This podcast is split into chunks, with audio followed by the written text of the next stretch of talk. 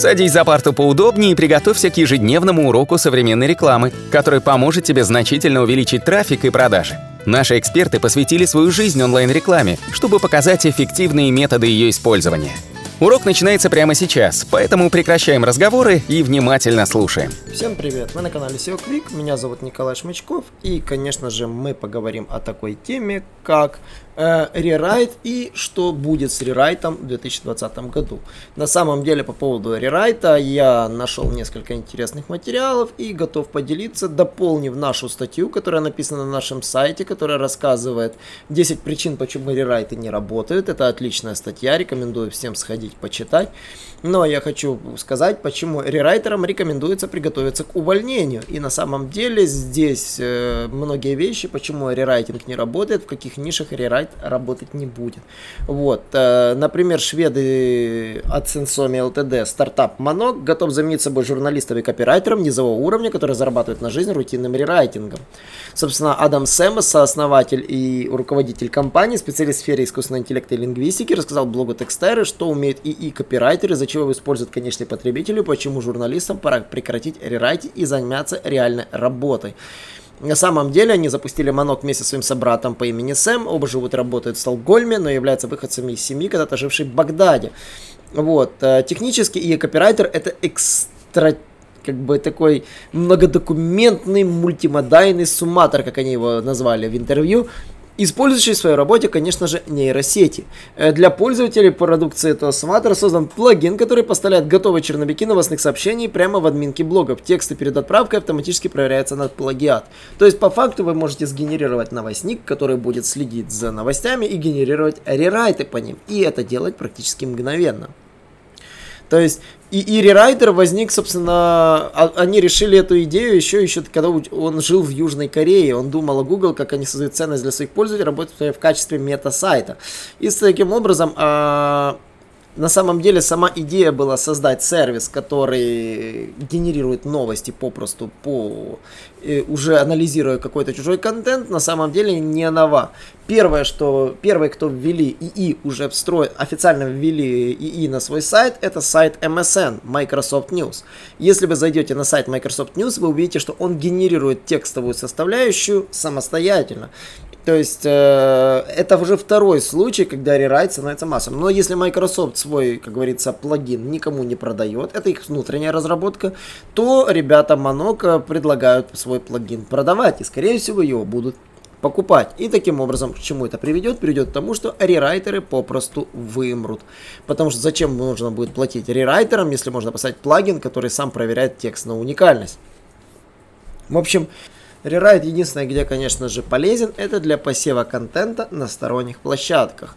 Например, когда вы пишете одну большую статью и хотите эту же статью разместить в виде гостевых постов, то, конечно же, удобнее всего воспользоваться рерайтом. Э, например, дать вашу основную статью и попросить ее отрерайтить э, в другие форматы контента, например, учитывая особенности площадок, на которые вы будете размещаться. Вот. На рерайты до сих пор пользуются спросом, где нужно перерабатывать постоянно э, рекламные тексты отдельных э, сайтов коммерческих компаний, где нужно пересказывать новости.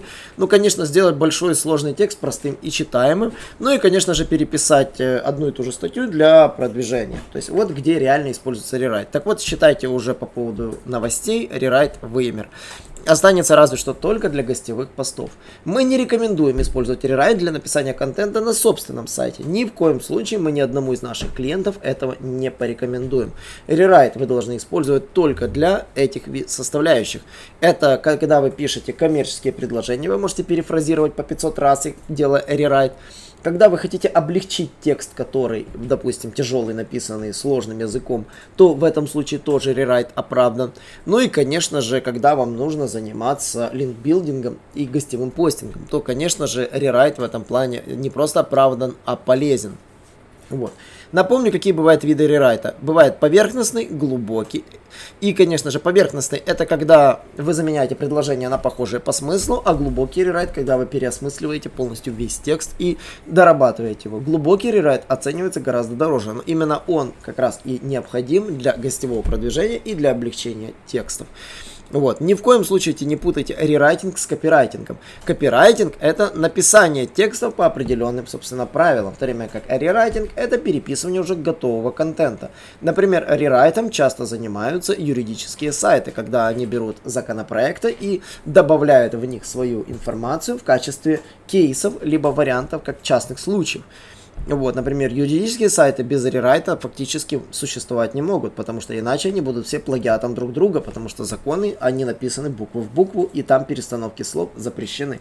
Поэтому, я бы так сказал, когда вы пишете сайт для юриста, вы должны понимать, что 30% контента там точно будет не уникальный, и это будут тексты каких-либо закон, законов, каких-то статей из этих законов. Вот. А, если же вы интересуетесь действительно рерайтом, что его ждет в будущем, мое мнение такое, что ИИ в дальнейшем станут более массовыми, и такая, такой сервис, как Мамок, который, собственно, создали вот эти ребята для, собственно, для генерирования новостей, это только начало, первые звоночки.